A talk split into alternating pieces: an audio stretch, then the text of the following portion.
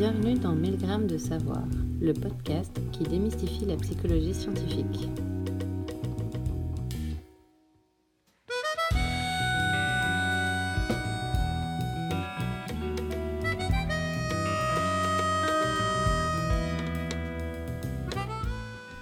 Bonjour, vous êtes en présence de Olivier Klein et de Magali Bella. Bonjour Olivier. Bonjour Magali. Alors aujourd'hui, nous avions envie d'inviter Fabrizio Butera, qui est professeur à l'Université de Lausanne, au sein du laboratoire de psychologie sociale. Bonjour Fabrizio. Bonjour Olivier, bonjour Magali. Nous avions voulu t'inviter pour parler d'un sujet sur lequel tu as pas mal travaillé, qui est la question de l'évaluation, et en particulier des notes dans le cadre scolaire ou académique. Et donc pour commencer, nous voulons te proposer d'écouter un court témoignage de personnes que nous avons interrogées dans la rue sur leurs sentiments et leurs souvenirs à propos des notes à l'école et à l'université. Recevoir des notes, je crois que ça me fait ressentir en fait l'estime de moi-même, de savoir si j'ai bien fait ou pas, et quand j'ai pas bien fait, ça baisse toute l'estime en fait que j'ai de moi-même.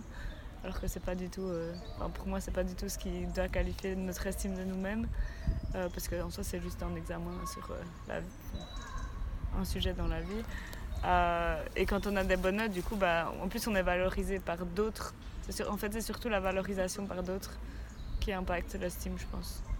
Moi je trouve ça assez chouette pour un peu quantifier ton parcours scolaire. Après, moi personnellement ça me fait pas grand chose au début, vu que le système belge nous autorise plusieurs chances. J'ai eu droit à plusieurs chances, mais c'est vrai que c'est toujours gratifiant d'avoir un joli petit point à présenter à ses parents. Je trouve que ça peut être positif comme négatif, parce que certaines personnes ça va juste les booster à mort, de savoir que ouais, ils ont eu 6 sur 10 une fois, ils vont essayer de un maximum se mettre une bonne pression pour avoir plus la prochaine fois, mais la plupart des gens je pense que c'est quand même négatif, parce que ça peut mettre une pression, plus un gros stress ou de l'anxiété.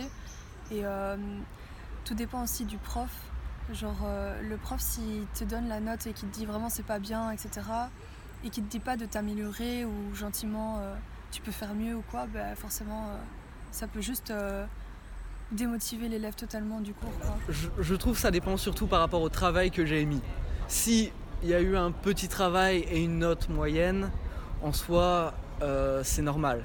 Par contre, si j'ai mis un travail fort conséquent et que j'ai l'impression d'avoir compris et que j'ai l'impression que je mérite plus de points, là ça va commencer à me poser un problème. Je trouve qu'il y a aussi cette tendance hyper forte à se comparer aux autres et un peu à la moyenne générale, de se dire est-ce qu'on fait partie de la bonne moyenne, de la mauvaise moyenne. Direct on se sent moins bien si on fait pas partie de la bonne moyenne. Mais moi j'essaie quand même de prendre un peu de recul par rapport à ça et de me dire qu'il n'y a pas que ça, et de me dire que si on réussit, c'est déjà bien, et que notre diplôme, on pourra en faire ce qu'on en veut après. Donc voilà. Je me détache quand même assez fort du fait, est-ce que j'ai eu 12 ou 16 ? Ça dépend du prof, ça dépend de l'examen. C'est juste, par exemple, les parents doivent être conscients que si tu as 12 dans un cours, c'est peut-être excellent, alors que si tu as 16 dans un autre, c'est peut-être moyen. Mais ça, moi, personnellement, je me détache du coup. Alors, Fabrizio, peut-être une question qui semble un peu évidente. C'est quoi une note et à quoi ça sert dans le système scolaire ou académique ? Alors c'est une question très difficile, parce que sur les notes, il y a des croyances qui sont liées au fait qu'on a des notes tous les jours, pendant tout notre parcours. Et puis il y a des usages des notes qu'on voit apparaître lorsqu'on se penche un peu sur leur fonction. Je m'explique. La note est généralement considérée un instrument de mesure. Il y a une performance, ça peut être un devoir, ça peut être un examen, ça peut être un travail écrit, une interrogation orale. Donc il y a une performance de l'élève ou de l'étudiant. Et ensuite, les évaluateurs, les enseignants, les évaluateurs d'un examen utilisent une métrique qui peut aller de 0 à 10, de 0 à 20, ça peut être des pourcentages, ça peut être des lettres A, B, C, D, ça peut être des adjectifs, excellent, très bien, médiocre.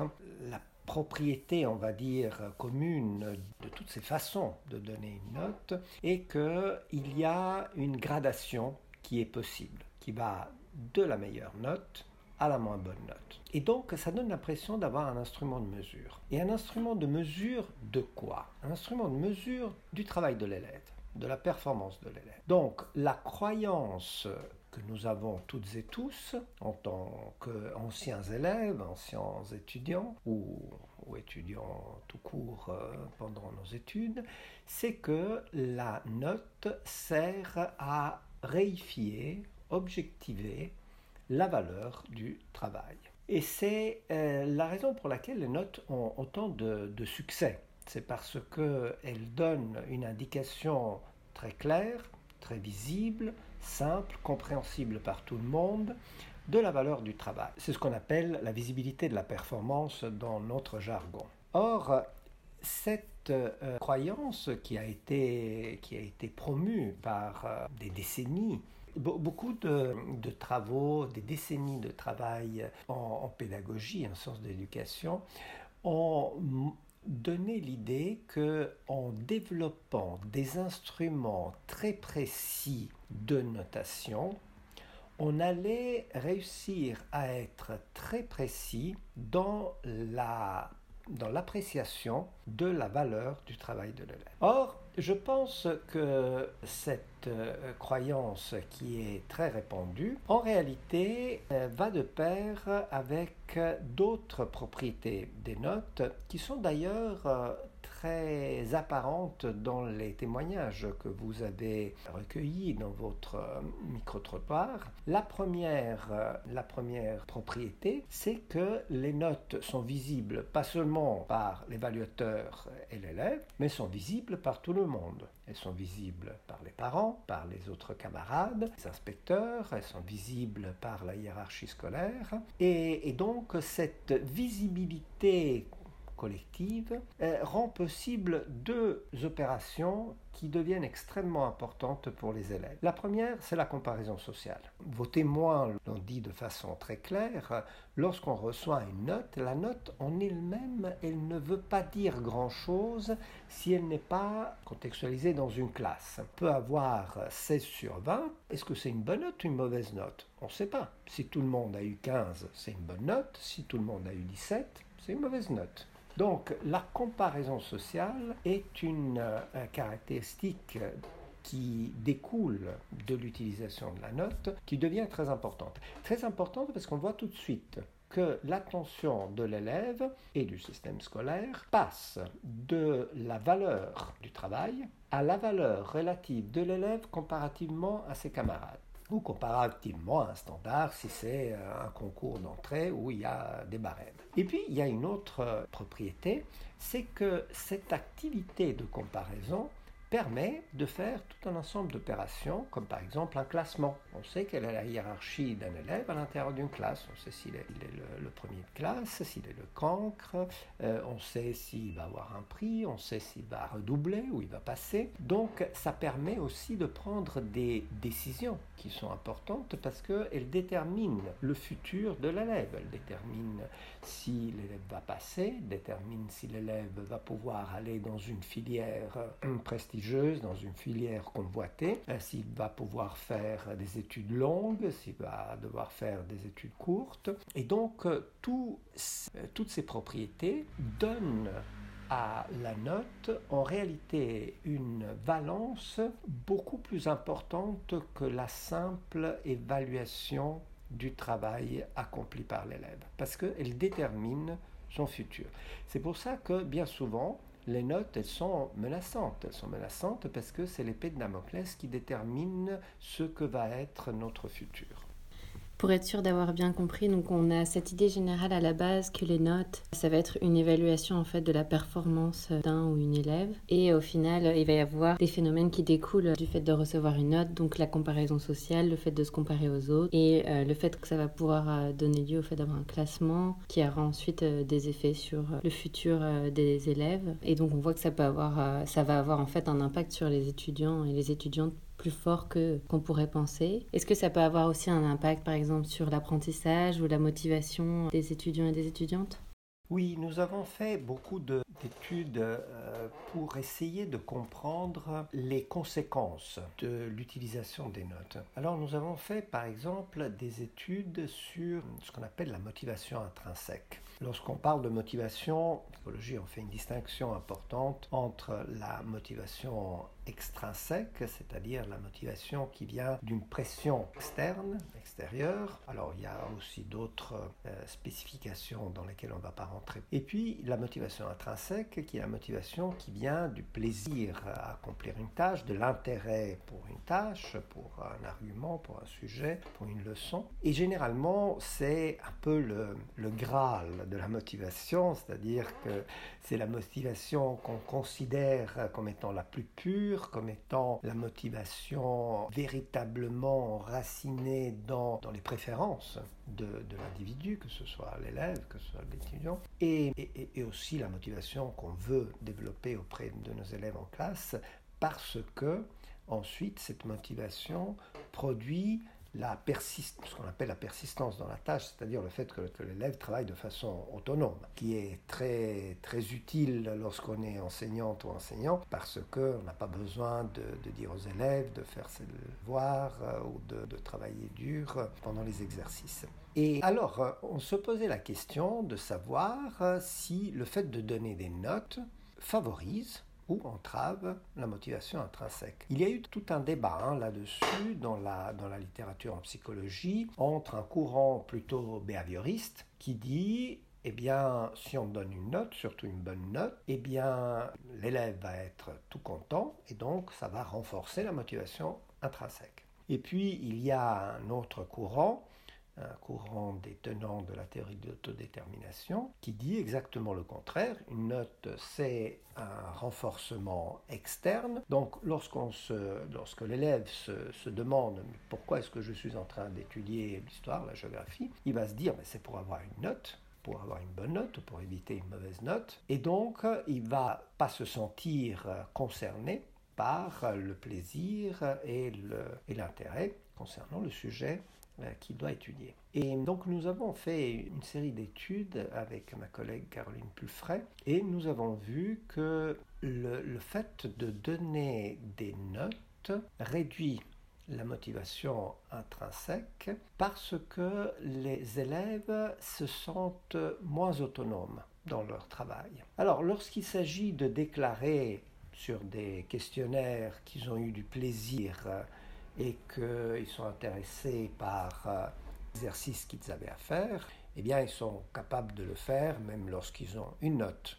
Les élèves sont généralement assez clairvoyants des normes scolaires, ils savent bien ce qu'il faut répondre. Mais dans cette étude, nous avions donné des anagrammes à faire à des élèves du collège, et on leur avait dit que c'était un exercice de français. Et ensuite, à la fin de l'expérimentation, on leur demandait s'ils voulaient prendre des anagrammes à la maison, combien ils voulaient en prendre, et que c'était à disposition, donc on notait combien ils en prenaient. C'est ce qu'on appelle la persistance dans la tâche. L'expérimentation est finie, le cours de français, on le présentait comme ça, était terminé, et on regardait s'il y avait un réel intérêt pour cette tâche sous forme de prise d'anagramme à la maison. Et donc c'est là qu'on voit la grande différence entre une condition expérimentale dans laquelle on donnait une note et une condition expérimentale dans laquelle on ne donnait pas de note. Lorsqu'il n'y a pas de note, les élèves prennent plus d'anagrammes à la maison que dans la condition avec une note. Et cet effet se produit, alors même si vous n'avez pas manipulé ça peut-être dans cette expérience-là, mais cet effet se produit que la note soit bonne ou mauvaise? Oui, dans cette étude, justement, on avait cette préoccupation de savoir si la bonne note stimule la motivation. Et ce que nous avons vu, c'est que de recevoir une bonne note stimule la motivation intrinsèque auto-rapporté, c'est-à-dire ce que les élèves disent concernant leur intérêt et leur plaisir pour la tâche, mais pas du tout la motivation, on va dire, concrète qui consiste à continuer à travailler sur les anagrammes à la maison. Ah oui, oui, c'est très élégant. Alors, une autre question qu'on peut se poser, c'est évidemment, là on a regardé le point de vue des élèves, mais est-ce que les professeurs, les enseignants, les enseignantes sont eux et elles aussi influencés par l'usage des notes dans la façon dont ils ou elles appréhendent les élèves?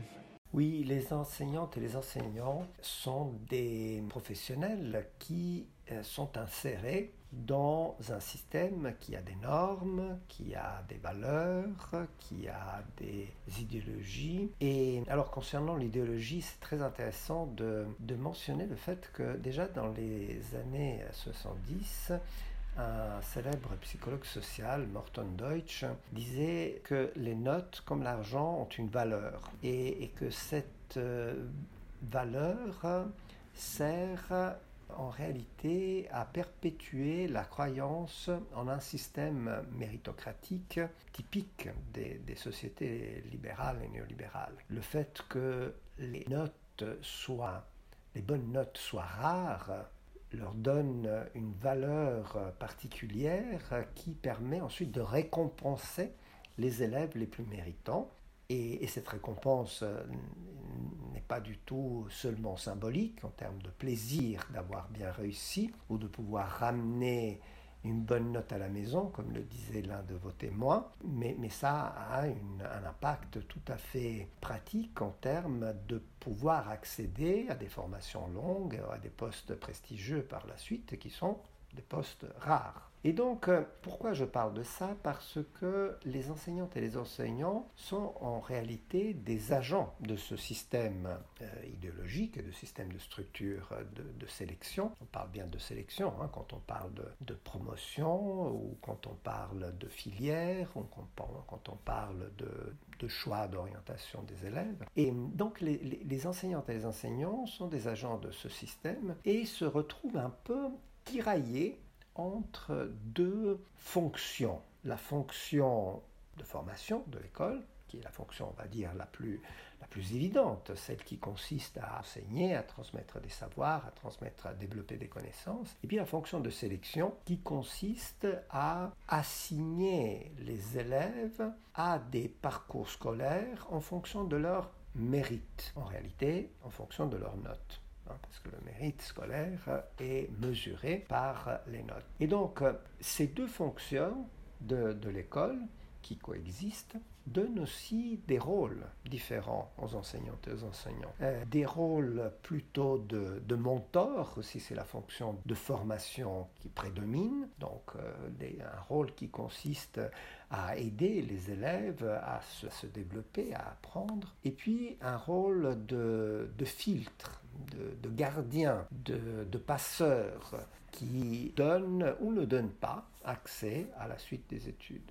Et alors, c'est là qu'on voit apparaître des phénomènes étranges que nous avons étudiés avec nos collègues Anatolia Batruch et Frédéric Cottin, qui montrent que lorsque c'est la fonction de sélection qui prédomine, les enseignantes et les enseignants ont plutôt tendance à reproduire les inégalités sociales qui préexistent à l'école, notamment à favoriser des élèves de classe sociale favorisée et à défavoriser des élèves de classe sociale défavorisée. Je vous donne un exemple d'une étude que nous avons faite. Alors, c'était une étude dans laquelle on donnait une tâche très simple. On demandait à nos participantes et à nos participants de corriger une dictée. Alors, c'est une dictée qui avait un certain nombre de fautes que nous avons introduites. La dictée, c'est nous qui l'avions écrite. Et on disait à ces participantes et ces participants, voilà, comme ce n'est pas votre élève, comme vous ne connaissez pas cet élève, eh bien, on vous donne la fiche de l'élève.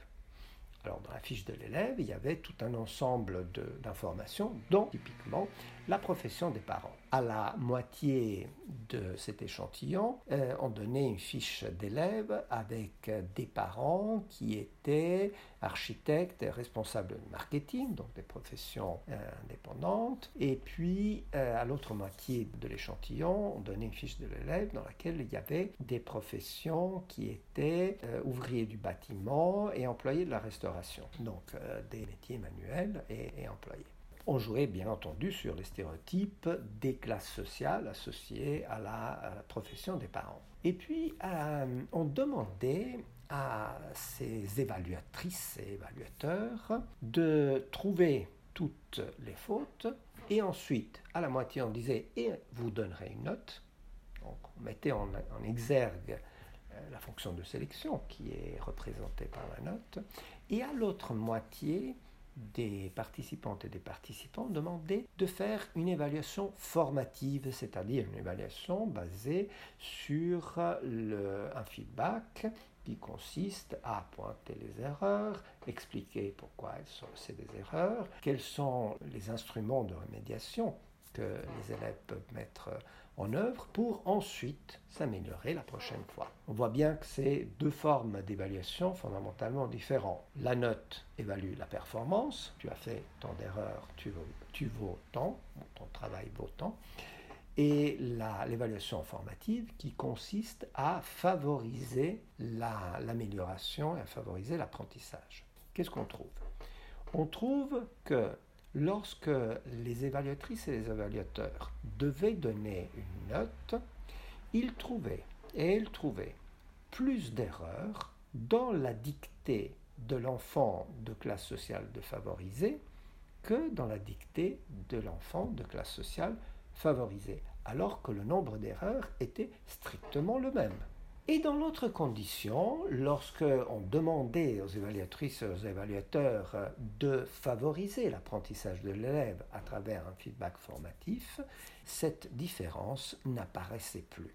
On trouvait exactement le même nombre de fautes. Qu'est-ce qui s'est passé dans la tête des profs? Alors, ce qui s'est passé dans la tête des profs, c'est qu'ils se sont et elles se sont calés dans le rôle qui était représenté par le type d'évaluation qu'elle devait utiliser. Donc lorsqu'elle devait utiliser la note, donc promouvoir la fonction de sélection de l'école, eh bien ils ont reproduit les inégalités sociales qui existent par ailleurs dans la société. Et on voit bien aussi, je pense que c'est quelque chose qu'il est important de mentionner, on voit bien aussi que c'est un effet qui est dû au rôle qu'on donne aux enseignantes et aux enseignants. Nous avons essayé de voir si les enseignantes et les enseignants donnaient des réponses différentes en fonction de leur classe sociale. Pas de différence. Nous avons essayé de voir s'il y avait une différence due au fait que ce soit des enseignantes et des enseignants en formation ou en service, et aussi en fonction des années de service. C'était des gens qui venaient de commencer, ou des enseignantes et des enseignants expérimentés. Pas de différence. Ce qui fait la différence, c'est la fonction des structures et des systèmes éducatifs qu'on manipulait expérimentalement. Lorsqu'on leur disait que l'école c'est un lieu de sélection, eh bien c'est là que les inégalités de traitement les plus importantes apparaissaient. Si on leur disait que l'école était un lieu de formation, ces inégalités de traitement disparaissaient. Et je disais tout à l'heure que c'est quelque chose d'important à dire parce que souvent, il y a une littérature assez importante sur les biais des enseignantes et des enseignants. Et on dirait que les enseignantes et les enseignants ont des stéréotypes, des préjugés, des biais incontrôlables qui les amènent à opérer des injustices au niveau de l'école. Et alors, c'est vrai que ces injustices apparaissent, c'est vrai qu'elles apparaissent en fonction de l'évaluation faite par les enseignants et les enseignants, mais c'est vrai qu'elles apparaissent, et les résultats que nous avons obtenus le montrent, elles apparaissent en fonction du rôle que l'école assigne aux agents du système. J'aime bien ce terme, agents du système, parce que les enseignantes et les enseignants sont insérés dans un système scolaire qui est inséré dans un système social qui a ses normes, ses valeurs, ses idéologies, et les enseignants et les enseignantes fonctionnent en adéquation avec ces normes, ces valeurs et ces idéologies. Donc ça c'est vraiment important, je pense, donc, parce que tout le discours là que tu présentes, les résultats de recherche consiste à ne pas culpabiliser en quelque sorte les enseignants. il se trouve qu'en raison de leur rôle, ils sont amenés finalement à reproduire des différences, des inégalités qui existent dans la société, et c'est particulièrement accentué, si j'ai bien compris, par l'utilisation des notes. Maintenant, une autre question qu'on peut se poser, et qui je pense a été traitée en psychologie sociale, c'est qu'est-ce qui se passe du point de vue de la performance réelle des élèves? Est-ce que les élèves provenant de milieux, je dirais, socio-économiquement désavantagés sont davantage affectés dans leur performance par un système d'évaluation basé sur des notes, ce qui, en quelque sorte, accentuerait encore l'effet que tu as souligné du point de vue des enseignants? Oui, nous avons mené des études avec Annick Smeding, avec Céline Darnon, qui montrent que les élèves de classe sociale défavorisée souffrent, pâtissent au niveau de leur performance d'un système scolaire basé sur la sélection. Alors nous avions fait une étude, ça c'était avec des étudiants universitaires, où on avait connaissait l'origine sociale des étudiantes et des étudiants, et on leur donnait un cours à l'université. Ensuite on leur annonçait un examen sur cette partie du cours et on présentait l'évaluation comme un moment de sélection, donc la possibilité de passer à la suite, ou comme un moment de formation, c'est-à-dire un examen qui donnait la possibilité de comprendre quelles étaient les forces et les faiblesses des étudiants pour ensuite pouvoir s'améliorer. Et ce que nous avons observé au niveau des performances réelles, des performances à cet examen, qui était le même examen pour tout le monde sur exactement le même contenu, c'est que lorsque l'évaluation était présentée comme un moment de sélection, on voyait apparaître des différences entre les élèves de classe sociale favorisée et les élèves de classe sociale défavorisés, avec un désavantage pour les élèves de classe sociale défavorisée. Les élèves de classe sociale défavorisée savent que dans un système compétitif, dans un système de sélection, ils sont défavorisés par définition, de par leur parcours, de par les moyens qu'ils ont à leur disposition. Et donc on voyait apparaître des performances inférieures à celles des étudiants de classe sociale favorisée. Lorsque le même examen sur le même contenu était présenté comme un moment de formation, ces différences n'apparaissaient plus. Les étudiants de classe sociale défavorisée avaient les mêmes performances que les étudiants de classe sociale favorisée. Donc on voit bien que le simple rappel de la fonction des systèmes éducatifs entravent la performance des étudiants de classe sociale défavorisée, même s'ils sont à l'université, donc si elles ont passé déjà un certain nombre d'étapes de sélection.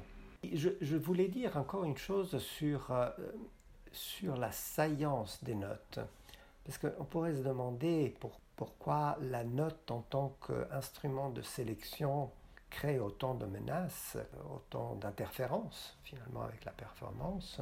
Et la réponse, c'est que la note, elle est utilisée de façon tellement généralisée, de façon tellement chronique et dans tellement d'aspects de notre vie qu'elle devient le symbole de la sélection, le symbole du fait qu'on doit faire attention à notre futur, notre devenir scolaire, universitaire et ensuite professionnel. Et nous avons beaucoup d'études qui montrent que même en utilisant des procédures d'amorçage, où la note n'est même pas promise, n'est même pas donnée, on rappelle juste que la note existe, eh bien cette simple procédure qui est toute légère et apparemment anodine, active tout un ensemble de souvenirs autobiographiques, de menaces de la note, qui fait que les gens commencent à se comporter comme s'ils étaient véritablement évalués avec une note. Ce que tu veux dire par souvenirs autobiographiques, c'est genre des souvenirs de leurs expériences passées à l'école, c'est ça? Oui, les souvenirs de leur histoire d'échecs et de réussites à l'école. Et bien entendu, on peut être un bon élève, on peut être un très bon élève, avoir un parcours admirable, mais avoir en même temps des souvenirs d'échecs ou des souvenirs où la réussite était élevée, mais pas aussi élevée qu'espérée, soit par l'élève, soit par les parents, ou pas aussi élevée que le camarade ou la camarade avec laquelle on était en compétition pour la place de chouchou de la maîtresse ou du maître ou de premier de classe. Et donc, tous ces souvenirs donnent à la note une connotation d'épée de Damoclès, d'instrument qui potentiellement peut déterminer une suite défavorable à notre parcours scolaire, universitaire ou professionnel. Donc, ce qui ressort vraiment clairement de notre discussion, c'est que les notes, ça peut avoir un effet négatif sur plusieurs plans, et notamment cet aspect de cette fonction de sélection que ça peut avoir. Mais en même temps, on peut se demander, est-ce que notre société peut fonctionner sans élite intellectuelle, telles que les médecins, des juristes, des scientifiques de haut niveau? Et en fait, est-ce que on n'a pas besoin en fait justement de pouvoir sélectionner des gens? Alors c'est une excellente question parce que avec mes collègues Nicolas Sommet et Caroline Pulfrey, on s'est posé la question de savoir quel est l'impact de ce système de sélection sur les... Alors, vous parliez des intellectuels, des médecins, des avocats, des professions dans lesquelles il y a généralement ce qu'on appelle un numerus clausus, c'est-à-dire il y a un concours d'entrée très sélectif et seulement une partie des personnes qui voudraient rentrer dans ces formations peuvent y rentrer. Et donc nous nous sommes posé la question de savoir quel est l'effet du numerus clausus sur la motivation à apprendre et finalement l'apprentissage des étudiants universitaires qui sont dans ces filières. Alors nous avons fait une série d'études, je vous parle juste de deux qui sont intéressantes. L'une où on a comparé à l'université de Lausanne les étudiantes et les étudiants de deux filières qui étaient chimie et sciences criminelles. Pourquoi ces deux-là? Parce qu'en première année, le programme est parfaitement identique, mais en sciences criminelles, il y a un numerus clausus, une sélection, et en chimie, il n'y en avait pas. Eh bien, ce que nous avons vu, c'est que dans la filière avec numerus clausus, nous observons une baisse de ce qu'on appelle les buts de maîtrise, c'est-à-dire le désir d'apprendre, pour le dire de façon simple. Alors, ce qui est intéressant, c'est que cette baisse du désir d'apprendre lorsqu'il y a une sélection, comparativement à lorsqu'il n'y en a pas, est expliquée par le fait que les étudiantes et les étudiants se sentent moins auto-efficaces, c'est-à-dire ils ont moins l'impression de pouvoir déterminer leur réussite future, ce qui est tout à fait correct. Parce que lorsqu'il y a un concours d'entrée, eh bien, notre réussite dépend non seulement de combien nous avons étudié, mais aussi de combien ont étudié nos compétiteurs. Mais dans cette étude, voilà, on comparait deux filières différentes. Et en fait, la particularité de la faculté de médecine de Lausanne nous a donné la possibilité d'utiliser une seule faculté parce que à cette époque-là, c'était pas très clair s'il y avait ou pas un numerus clausus. Alors officiellement il n'y avait pas, mais enfin en regardant les nombres on voyait qu'il y en avait un. Et finalement on avait à l'intérieur de la même faculté des étudiantes et des étudiants qui pensaient qu'il y avait un numerus clausus et d'autres qui pensaient qu'il n'y en avait pas. C'était parfait. On pouvait comparer des gens chez qui le numerus clausus était saillant et d'autres chez qui ce n'était pas le cas, à l'intérieur de la même faculté. Et on retrouve exactement les mêmes résultats. Lorsqu'on pense qu'il y a un numerus clausus, le désir d'apprendre est plus bas que lorsqu'on ne pense pas qu'il y a un numerus clausus. De nouveau, à cause d'une baisse de la croyance qu'on va pouvoir contrôler notre réussite future. Et puis nous avons fait aussi des études qui montrent que la baisse du désir d'apprendre n'est pas seulement une baisse motivationnelle, mais aussi une baisse d'apprentissage réel. Donc finalement, la conclusion que nous avons tirée avec Nicolas Sommet et Caroline Pulfrey, c'est que nos médecins qui réussissent à la fin de leurs études, eh bien, de par le fait qu'ils et elles sont passés à travers un système de numerus clausus, ont développé une envie d'apprendre et un apprentissage réel qui est peut-être inférieure à celle qu'ils et elles auraient pu avoir si ce système de sélection n'avait pas été mis en place. Mais alors, est-ce qu'il existe d'autres solutions? Parce que surtout à l'université, il y a un grand nombre d'élèves, donc on imagine bien qu'on ne va pas pouvoir faire un retour personnalisé sur chaque personne. Donc, qu'est-ce qu'il y aurait comme autre solution que de donner des notes? Est-ce qu'il y a il y a d'autres modèles qui existent qui justement permettent cette sélection? Oui, il y a d'autres modèles qui existent. D'abord, au niveau de l'évaluation dès le début de la scolarité, on peut favoriser ce qu'on appelle l'évaluation formative, c'est-à-dire une évaluation qui consiste à donner un feedback, un retour à l'élève sur les points de force, les points de faiblesse, expliquer d'où viennent les points de faiblesse, expliquer ce qui n'a pas été compris, ce qu'il faut continuer à étudier et utiliser ce feedback pour améliorer les connaissances, les compétences, les savoirs d'une évaluation à l'autre. On voit que là, l'évaluation est fonction de l'apprentissage. Elle crée chez les élèves une comparaison intra-individuelle, c'est-à-dire on se compare à soi-même. Aujourd'hui, j'ai fait mieux que hier et demain, je ferai mieux qu'aujourd'hui. On voit que l'objectif, c'est apprendre, augmenter ses connaissances, augmenter ses compétences. C'est pas la comparaison avec les camarades. Donc ça, c'est un instrument qui existe depuis longtemps. Il y a des études très très nombreuses qui montrent son efficacité